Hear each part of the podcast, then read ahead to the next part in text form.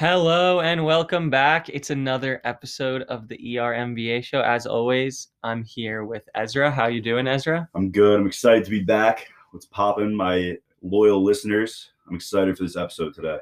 Yeah, so as always, we'll start off with our favorite part of the episode, a little word about one of our sponsors. So this week we're sponsored by Wyld Gallery. That's W Y L D dot gallery. And this is a gallery in Austin, Texas, Native American art. And Ezra and I have been looking at this website. We've been thinking about Valentine's Day, something that our listeners might want to get for their significant other. And I was looking at this piece. It's called The Doppelganger Wolf by Tom Ferris. It's a really unique piece. I picked it out, and Ezra actually said to me right off the bat, wait, that's really awesome. So you should go to wyld.gallery, check out their products, maybe get something for your significant other. Valentine's Day coming up. I know we would appreciate it and they would appreciate it. So be on the lookout. Anything else, Ezra? No, I'm, I'm loving the art that I'm seeing on the website. I would definitely go take a look. Awesome. So let's get into some NBA. We're going to start off this episode by talking about the Cavs and Clippers game last night because Ezra and I, for the first time in oh maybe basically a year, attended a live sporting event in Cleveland. Got to see the Cavs and the Clippers. And to start off this conversation, we're going to do a basketball reference uh, nickname of the episode, and we're going to go with Big Penguin for Andre Drummond. So, Ezra, I'll turn it over to you. What did you see last night in person from the Big Penguin himself. The Big Penguin. That's a that's a great nickname. That that rivals one we made, the one I made for you last week. Um, it's he last night was honestly one of the biggest surprises I had watching the game. You know, Paul George went eight for nine from three, had a great game, 36 points. That's not overly surprising. He's been really, really solid this year, but Andre Drummond, the big penguin, surprisingly bad. Surprisingly bad. He looked like the most selfish player on the court really giving minimal effort. Every time he was on the floor, you knew the Clippers were going to make a run. Really, really poor on defense. Ibaka was eating him up physically inside. Just really couldn't compete. Tons of turnovers also. Looked like a soft player out there. Yeah, he looked like he just didn't want, he never wanted to pass. He was demanding the ball in the post, just tried to barrel over Ibaka, barrel over Zubac, and it turned into him throwing it off the glass, hoping to get his own offensive rebound, if not complaining to the ref. There was a point in time in the game where Drummond tried to split a double team, wanted the foul, didn't get it, chucked it off the backboard, and Darius Garland was standing in the corner, and Drummond went to go throw the ball in, and Garland did not move from that spot for a good 30 seconds to a minute, just being like, bro, I was wide open, wide open. And watching Drummond, you can kind of tell why the Cavs have one of the worst offenses in the NBA. If the ball reaches Drummond, it's a shot, no pass. He's setting a screen. It looks like he's just stat padding. And the Clippers shot unbelievably well, mm-hmm. unbelievably well. And the Cavs, other than Sexton and Garland, couldn't really stay up, keep up with them. And all we saw was that when Jarrett Allen was in the game, the Cavs are significantly better than when Drummond was in the game. Now, this is also one off. We know he's been a little better, but the style of play and seeing how many Mavs fans want him, seeing what is looks like is going on through his head during the basketball game is just something I want as far away as possible from my team. Yeah, he was uh I've been hearing that he's probably from Nets fans as well that we he could be somebody that we look to add later on this year like we talked about last night, he got traded for almost nothing last year going to the Cavs. Uh, I don't really see him getting any trade value right now, so we should keep an eye on his trade situation. In the game last night, he was a team worst and game worst, minus 33 plus minus while he was on the court. I mean, that's just abominable. Like four for 13 from the field, 13 points, five rebounds. Some games you see him, he, he'll be on the front page of NBA.com. He has 33 points and 23 rebounds, crazy style line. The next game, he'll literally just do this, have minus 33 plus minus. So really poor showing, and I was really surprised by his minimal effort last night. Yeah, I think the most impressive. Let's just stick with the Cavs 1st mm-hmm. and we'll transition to the Clippers. But the most impressive player in my mind was actually I'll go with two guys. One, Lamar Stevens from Penn State, former Big Ten Defensive Player of the Year. The Cavs were giving up over 33, I believe, points in the first quarter. Couldn't do anything. The Clippers were 100% from three. They continued to shoot 58.8% from three for the game. Clippers were 100% from three. Paul George killing them. Kawhi killing them. Serge Ibaka killing them. Lamar Stevens comes in. And I don't know that I've ever seen someone defend on consecutive possessions, maybe five in a row. Kawhi, Paul George, Kawhi, Paul George, Kawhi, Paul George, and cut a 10 point, 12 point lead to give the Cavs the lead at some point in that second quarter. Mhm. That was definitely the most impressive and something I never expected to see. And then my second was Darius Garland. He was 11 of 18 from the field, 23 points. Coming off of that screen, that mid range sort of 15 foot area, a step in, the floater, or just sort of like a leaner jump shot, and all of them just in, in, in. And I didn't know that he was scoring the ball off the dribble like that. Yeah, he looked really comfortable coming off those screens. We were talking about comparing him, his floater to Quickley's last night. Kind of similar shots they have uh, in the mid range there. Uh, he hit a couple pull up jumpers that shots that Quickly doesn't like to take, but he looked extremely comfortable, like you said, and really kept him in the game during the second the second quarter last night. So I think we should transition to the Clippers. You've been pretty high on them. I know they're one of your favorites to come out of the West. And last night was fully a great showing for that take. And uh, one of the biggest reasons why is Paul George. I think a lot of times we see players get called out in the media and we're curious how they're going to respond. And Paul George took it so personally and actually went off 13 of 20, 8 of 9 from three, and 36 points. And he looked like other than maybe when Jarrett Allen and Lamar Stevens were guarding him, there was nobody that was going to stop him from getting to his spot. And maybe him taking that step forward is still him being angry from the way he was perceived in the bubble and in the playoffs. I still not sure I trust him in those moments. I know against a team like the Cavs, he automatically has that self-esteem and views himself as better and he thinks that he can take anyone on the other team. Now we'll see if that's the case when there's other guys there. But I think quietly Kawhi was a silent killer last night. Yeah, he was. He had 24 points, pretty sure. Nine of 14 shooting, 50% from 3 Mhm. I didn't really notice him that much, but I don't remember him missing a shot or doing anything bad. When he's in a rhythm, he's like any other player, in the, unlike any other player in the league. When you he gets to his spots and he's in a rhythm, it's impossible to guard. You mentioned his line drive release. It's it's literally like a rocket going into the basket. It seems like he's not going to miss when he's in a rhythm like that. Once you get a little physical and get him off of his spots, he's a little less efficient.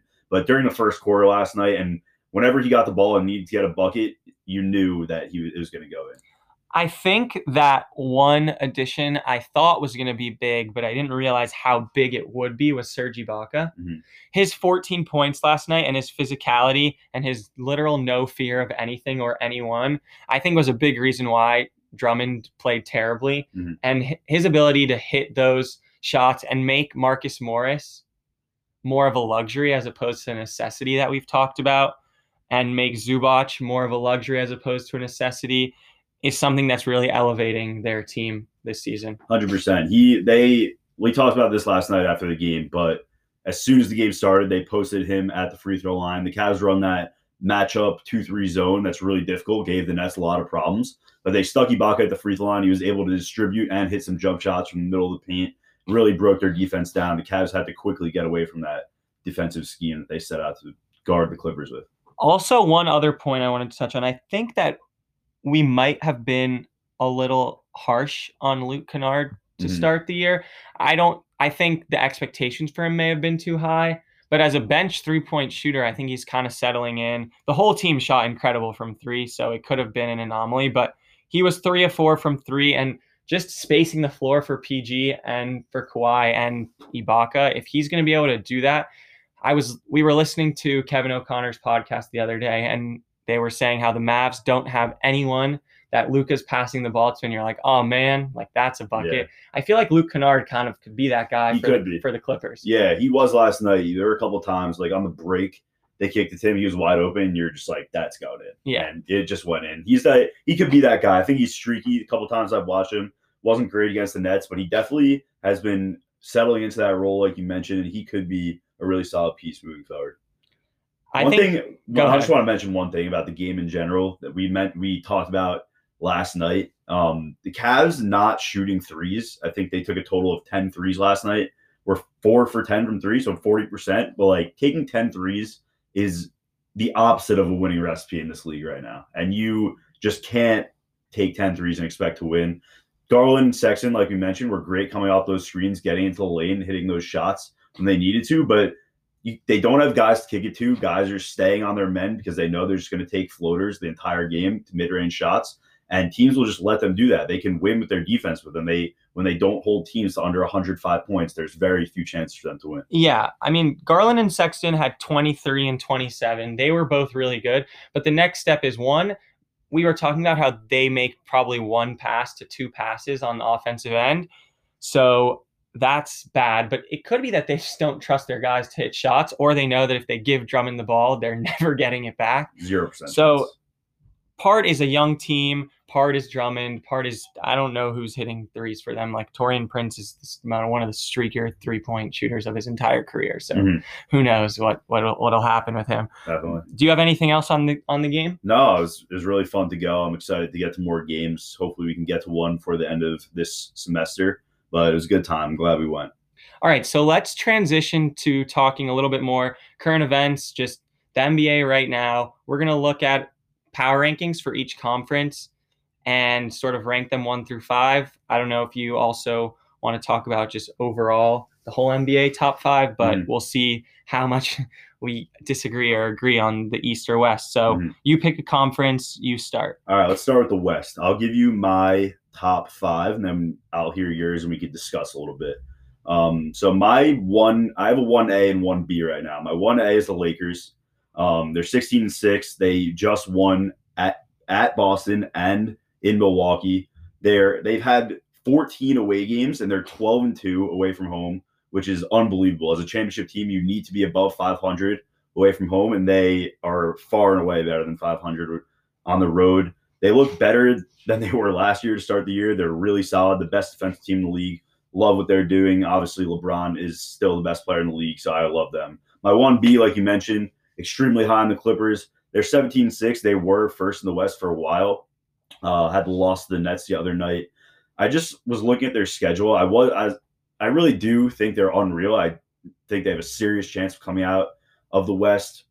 They really haven't played that many good teams since the beginning of the year. They beat the Lakers on opening night and really haven't had a test since up until the Nets, which obviously didn't go their way the other night. Third, I have the Jazz. Jazz are first in the West. I, they're extremely solid. They're 16-5. They're just extremely solid on both ends of the ball. I'd say Conley, I think, is their X factor right now. 17 points, six assists, three rebounds, up from last year. He's pretty pretty sure he averaged 14 points last year. I think he's a key to that team, and I think if they keep playing well, they could contest the Clippers for that one B spot, like I mentioned. Fourth team kind of just fit in here. I didn't really have another team put here. The Nuggets, they're 12 and 8. They're starting to put it together. Fun stat I had: Jokic had a double double in every single game this year, which is just unbelievable. When he doesn't get ten rebounds, he gets ten assists. So he's on MVP watch, playing extremely well. Last, um, had to decide here. They're not the fifth in the standings. They're actually not even in the playoffs right now. But the Warriors are 11 and 10.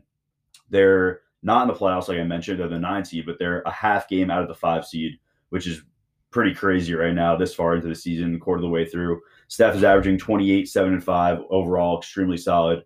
Draymond's a worse version of himself offensively, really, really contributing nothing on that end, but he's been a solid vocal leader for their young guys. So I think they're the fifth team in my eyes, but definitely considered a couple others putting there. What are your thoughts? So I also had the Lakers one, and the Lakers will stay number one for me mm-hmm. as long as they're within a few games of the number one seed, regardless. Anthony, all, almost all of Anthony Davis's stats are down mm-hmm. from last year. I think four points less, like two, three rebounds less, and he's playing less minutes, and they're still just as good. Mm-hmm. And until someone knocks them off their throne, they're staying number one for me. Agree.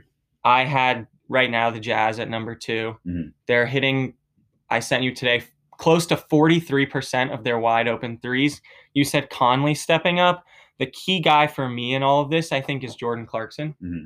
And in the bubble, he was a necessity, and now he's a luxury. Mhm. and that's one of my favorite phrases favorite of sayings. of this NBA season. But Conley's playing well. Um, Bogdanovich playing well. P, both of them are in. They were both out. They're both in. So now you can move Ingles and Jordan Clarkson to the bench. And I promise you, on a lot of teams, they would be right in the starting lineup. Hundred percent. On the Mavs, they may be in the starting lineup. Maybe could be for sure a, better than a lot of the bench players that the Mavs have. So if you have two solid starters that would probably start on half the teams in the NBA, maybe 10, which is still a large amount on coming off your bench, you're set in my eyes Mhm. in terms of depth. Maybe you need better superstars, but we'll see if Donovan Mitchell can maintain that consistency, but that team right now is just I think we talked about it. We listened. We've read some things. They have a, definitely have a chip on their shoulder, and it's showing. Mhm. And they're gonna be around to stay. If there's fans in and in Utah in the playoffs, I really think the bubble was a worse environment for the Jazz than it might have been for some other teams. Agree. I'm gonna go with the Clippers third. They just have the star power. They have the roster. I don't think you can put them any lower. I'm I'm still I still want to see what happens with them. You said they haven't played that many good teams. They have the firepower to be in a game with anyone, but I just don't trust Paul George yet. We need to see this all these chemistry issues that they were talking about with Kawhi.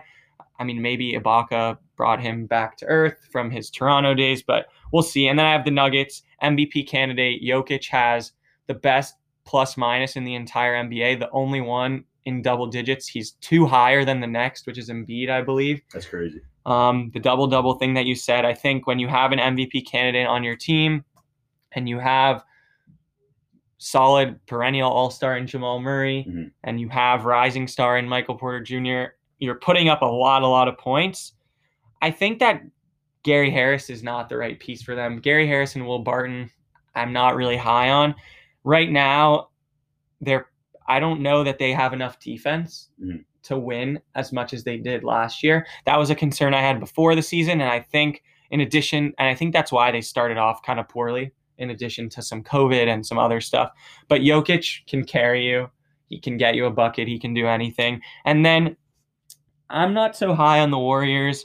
I I was deciding bef- between a few teams, and I don't I don't think they're the fifth best team, but I think as of now, I want to put them here as they've just been really impressive to me. And I was just gonna go with the Rockets. And I like that. Honestly, I like that. I think that they might not make the playoffs, but right now they're playing one of they play so hard. It bothered me so much when Nwaba and Jae'Sean Tate and those guys your Work- were just so physical. And I think every single player on that team feels like they have something to prove. Mhm. Jo- they're like eight and two with John Wall. Demarcus Cousins has been written off and he is with his friend now. Christian Wood was in China on a million different teams. They have all these castaways. Oladipo was told he wasn't good enough. He was hurt. They have all these castaways. And to put the cherry on top, James Harden told them they weren't good enough. And 100%. whether he was right or wrong, I think I would be pissed if be I was pissed. on the team 100%. and they're showing it. And I want to give my my former assistant coach Stephen Silas props. He's done a great job. He I was has. thinking between the Rockets and the Grizzlies, but I don't know that I really trust the Grizzlies. They have so many young guys that are shooting like unbelievably, and Mhm. they're probably due to give some of those makes to the Mavs at some point. so hopefully that happens. But the Rockets are just so much better than I thought they'd be, and I think that no matter who they play, it's a tough, tough win. Yeah, hundred percent. They play really hard. My favorite, my mentality in any sport. I love teams that don't give up a lot of points and play as hard as they can. And the Rockets do that every single night. They play tough. Like you mentioned, they have a chip on their shoulder, and they're really showing it thus far. All right, take me through your East. My East. You can guess who I have at number one. I have the Nets at number one. My power rankings right now, they're not number one in the East in terms of record. They're 14 9 right now. Six and one in their last seven games. They're hot. They're nine and three against teams above 500. They're showing up for the big games. I it's hard to see like the, the way they play, it's really hard to see them lose against really good teams. They put up so many points. Their scoring is off the charts. Obviously, they're not great defensively, but during big games, they I really think Steve Nash implements defensive tactics against these good teams that he doesn't really want to show them for the postseason. Then differently than he does against teams that he's not as worried about. Against the Clippers, they're doubling screens, playing this help defense where they had guys come all the way across the court when their guys on the other side, on the weak side. Just tactics that I don't see them doing on a regular basis. So I think their defense um, is going to get better. Teams get better all the time. They're just not going to get worse at defense, especially where they are right now. So I have them at number one, especially with, in my eyes, two MVP candidates and another guy that can score at will. They're just extremely hard to stop right now. Number two, I have the Sixers, 16 and 6. They're the second or the number one seed in the East right now. They're playing extremely well. Embiid's having an MVP type season. 28 points pretty sure, 11 or 12 rebounds a game. Uh, not as many assists as Jokic, but he's right up there. But them two are right up there as big men in the MVP race. only problem with the Sixers has been giving as when they take big leads, they tend to give them up and kind of get lackadaisical. But I think they'll be all right. Doc Rivers has done a really good job early on this season. Third, I have the Bucks. Never really been a huge fan of the Bucks. Obviously, Giannis is dominant. They had two losses back to back to the Hornets and Pelicans which is a really bad look for them in my eyes. Um, and still have a better record than the Nets. Nah, they don't. They're 13. Well, the Nets are 14 9. They're 13 8. So depending Teams on how you have bad losses. Yes. Um, they do have bad losses. Back to back, though, isn't a great look for a team that's contending for a championship. Definitely. Um, even though, even so, I have them third. They lost to the Nets at home, also a tough game, but I don't think they have what it takes to get to the finals. That is yet to be seen, though. Fourth, Celtics struggling a little bit. They're struggling to pick up steam. Tatum and Jaylen Brown, like we mentioned, are having great seasons. Tatum was out for two weeks. was COVID. out for two weeks, still averaging 26, 7, and 4. Jaylen Brown's averaging 26, 5, and 3. Extremely impressive. Kemba's been struggling to get back to his old ways. He's just struggling to score, struggling to get into a rhythm. He was out last night. They had a tough game against the Kings. 11 and 9, not doing great, but still my number four. And then my fifth is the Pacers. They're 12 and 10. They still don't have TJ Warren. Brogdon's playing out of his mind again, 50, 40, 90, averaging 22 points, four rebounds, and six assists, over six assists per game. So they're a tough team. Also, Miles Turner is one of the defensive player of the year candidates, if not the favorite. So they're really solid in my eyes as well. That's my top five. What are your thoughts? So, first thing I noticed when trying to make these lists is that there are 10 teams in the West that are at 500 or better, and mm-hmm. there are five in the East. That's pretty crazy. There are double the teams in the West. So, it's been the story for the last like four years. there so. are also only three teams, excuse me, four teams in the entire Eastern Conference that are over 500 in their last 10 games. three, Four. four. That's so, crazy. Anyway, so I refuse to put Philly any lower than number one. Philly is 13 and 0 with their five starters. When all of their starters are playing, they're they were I don't know their last three games, but they were 10 and 1 at home before their next three games. They're now 16 and 6, which is the best record in the East. So until they lose a game with all their players healthy, um, I don't know that they could be any lower than one in my eyes. That's fair. And Who have they played that's solid? Have they beaten anybody? They just beat the Lakers. I don't No, know their they? whole schedule, but they just beat the Lakers. They just beat the Lakers by one at home. I don't think they played. They played the Celtics twice, who are struggling, but they they've had some tests.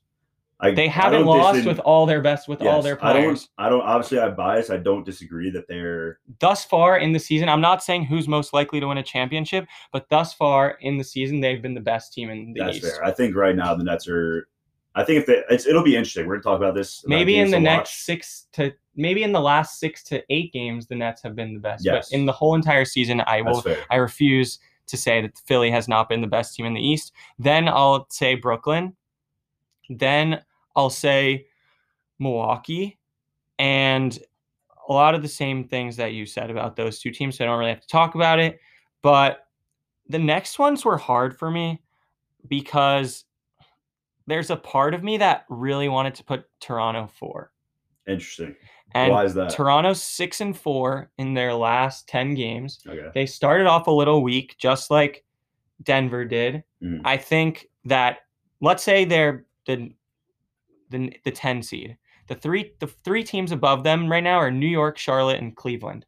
In a play-in game, I think that they beat all of them. Every single one. And Toronto probably had the biggest adjustment this year in terms of playing in a different climate, in a different country, in a different ti time zone, I think.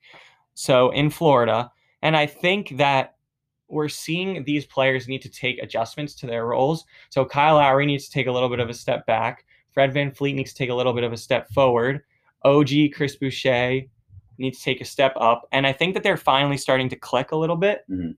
And I think that when it's all said and done, they're going to still be a top six seed That's in the fair. East. Mhm. Um, but I still am going to put them behind Boston because I think Boston. So I'll put Boston four and Toronto five with Indiana as honorable mention. I think that Boston Tatum is a future MVP candidate. Mhm. Um, I'm not, and he's been playing unreal. And I don't know that if Jaylen Brown and Tatum are playing like this, I don't really know that they need Kemba to win a singular playoff series. That's uh, yeah. I Like- don't disagree. So because of that, I think I mean if they're the six or below seed, then they probably would. But if they're the four or five, like I think they could win that matchup mm-hmm. easily without Kemba just because of how good Tatum and Brown have been. And we need to give Tatum some time to get back. The reason why I wanted to put Toronto over Indiana is I think that Indiana, assuming that Caris doesn't come back, Indiana sort of has a ceiling. Mhm. I don't they have so many like sort of second, third tier guys, but I don't know that they really. I just don't trust the whole collective. I don't like their bench as much as I like Toronto. They've had way less experience in the playoffs. For some reason, I trust Van Fleet more than Brogdon, which I don't know why, but they've just been there. And so I'm giving them the benefit of the doubt for being there. While I don't want you to think that I'm undermining Sabonis because I think he's so fun to watch and really, really good.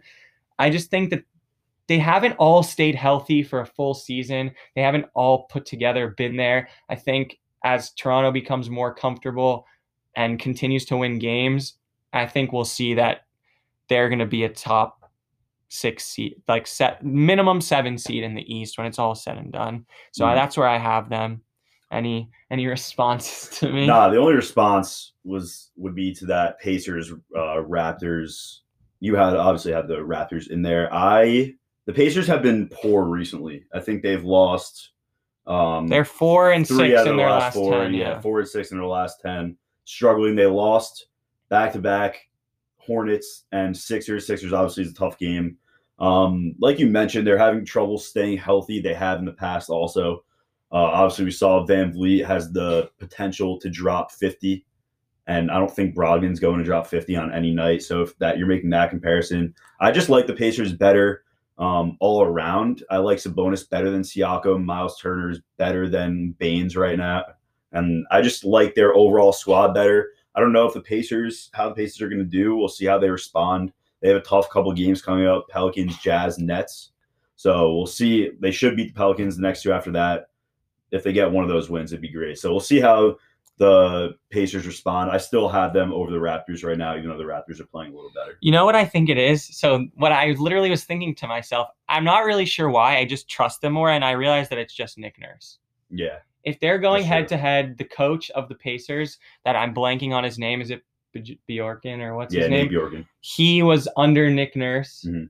so Nick Nurse taught him everything he knows, and he's just first year head coach. Not no playoff success yet. For some reason, I just am going with the the experience as opposed to the what have you done for me lately Mhm. but I might be wrong. It's just the gut feeling, honestly. I don't really No, have any fair. hard evidence to back it up. That's fair. Moving forward, we could talk about a couple games we're looking forward to in the next week. My first one is Rockets Grizzlies tonight. Two teams that play extremely hard. Two teams we talked about for the five spot in our power rankings in the West. Should be extremely interesting to see how they match up with each other. I'm not sure where the game is. That could have an impact. Um, Rockets are looking to continue, get a solid win, and the Grizzlies are nine seven, if I'm not mistaken. Um, so it should be a solid game. You have any Yeah, tonight? Grizzlies are currently fifth in the West, and Ja Morant is unbelievable to watch. It's so fun to watch him. He's electric. I said some garbage to you before the season about how I think Ja Morant's going to be better than Trae Young, and I don't know if that'll ever be true. It might, like it's totally realistic, but it could have been some bias in there. But I think that we can both agree that Ja Morant is way more fun to watch than Trae Young is with his flopping. A hundred percent. Anyways, I'm excited for. I think it's on Monday. We have Nuggets Bucks. Mhm. I think it's interesting to watch the contrasting styles of Jokic and Giannis. And then there's also a Clippers Celtics game coming Yes, up. tomorrow. And sure. I hope that Tatum's full strength. But like we talked about, Clippers haven't played that many strong teams. And I think we can say that the Celtics are a decently strong team when fully 100%. healthy. I had that on my list also. And then there was one other one I was looking at. Oh, I always just a team I like watching is the Kings. We've Mhm. talked about this a lot. We love De'Aaron Fox, but I love Tyrese Halliburton. Mhm. And whenever he goes off, it's awesome to be on Twitter when everyone's like, "You should have taken Halliburton number one overall. What were you doing?" Da, da, da, da, whatever. So that those are my ones to watch this week. Definitely. I just had one more to add. Little bias again. Nets Sixers on Saturday, and that's around the second half of a back to back. Pretty sure it's in Philly also, if I'm not mistaken. But I'm really excited to see how the Nets match up with them. Be a tough task to deal with Embiid, but they will have a tough tough task to deal with our three stars as well. Is so that- it should be a fun game. Is that this week or next week? Saturday? I'm pretty sure. The sixth. Yes. Wow, I must be missing it on on the ESPN app right wrong? now. It's it's I don't know. I can't. I don't see it, but I believe you.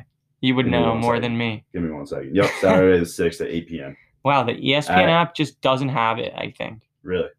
Oh no, I just missed it. How is hmm. that not on national TV? Yeah, it's they're not putting on national TV. they're putting Nuggets Kings ahead of it. Yep. It's because the world wants to see Tyrese Halliburton. That's what it is. I want to next episode. I have to check if Tyrese Halliburton has some good basketball reference nicknames. Hundred percent. All right. Well, thank you, everyone. See you next time. See ya.